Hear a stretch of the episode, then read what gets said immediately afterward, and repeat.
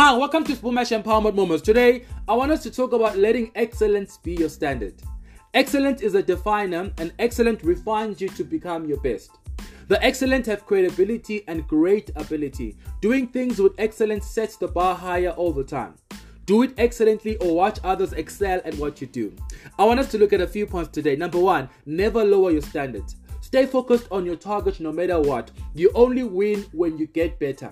Stand out and be outstanding in all that you do.